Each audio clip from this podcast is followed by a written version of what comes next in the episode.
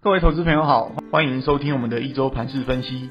我是合格证券投资分析人员玉树临风的整股专家古今。好的，上礼拜节目跟各位提到，台股最快在九月中前后会有向上表态的机会哦。那结果在周三晚上美国公告 CPI 之后，隔天周四加权指数就开始一连强攻两天了，不仅突破颈线一万六千八，还收到一万六千九以上哦。很多族群都有表现，感觉师兄弟都归位了。然而事事难预料，周五晚上美股都大跌，台指期夜盘也是重挫了一个 percent 左右，波动很大。好，现在重点来了，本周台股要怎么应对哦？我想本周一开盘虽然会有震撼教育，但大家还是要密切观察颈线位置大约一万六千八能否在收盘前重新站上。比较好的一套剧本当然是开低走高，因为加权指数上周已经站上所有均线形成多头排列。如果周一能顶住压力拉出长下影线的话，不排除几天之后就能挑战万七哦。同时周线还有月线也有机会往上穿越季线，形成难得的黄金交叉哦。当然这最理想的情况啊，比较差的剧本就是开低走低哦。那这样的话，上周就有可能形成是一个假突破。这样台股整理的时间就会再拉长。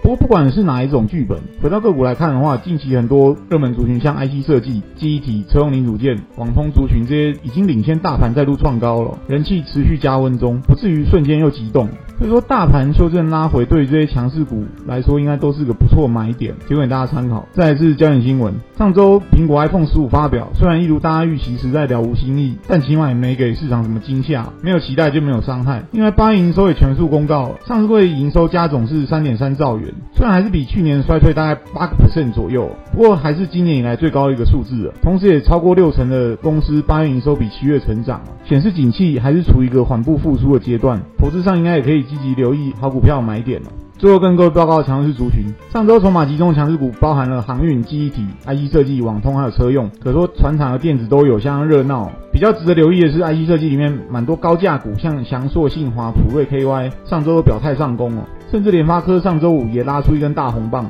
那一般来说，这些高价股上攻的最大指标性意义就是为其他电子股拉开上档空间哦。因为网通部分上周有跟各位报告过，投资长短皆宜哦。上周涨最凶就是光通讯族群，这部分指标股就是华星光、上全、波若威。不过因为股价波动比较大，容易超涨超跌，所以操作按技术面进出，严格设停损停利会比较理理想哦。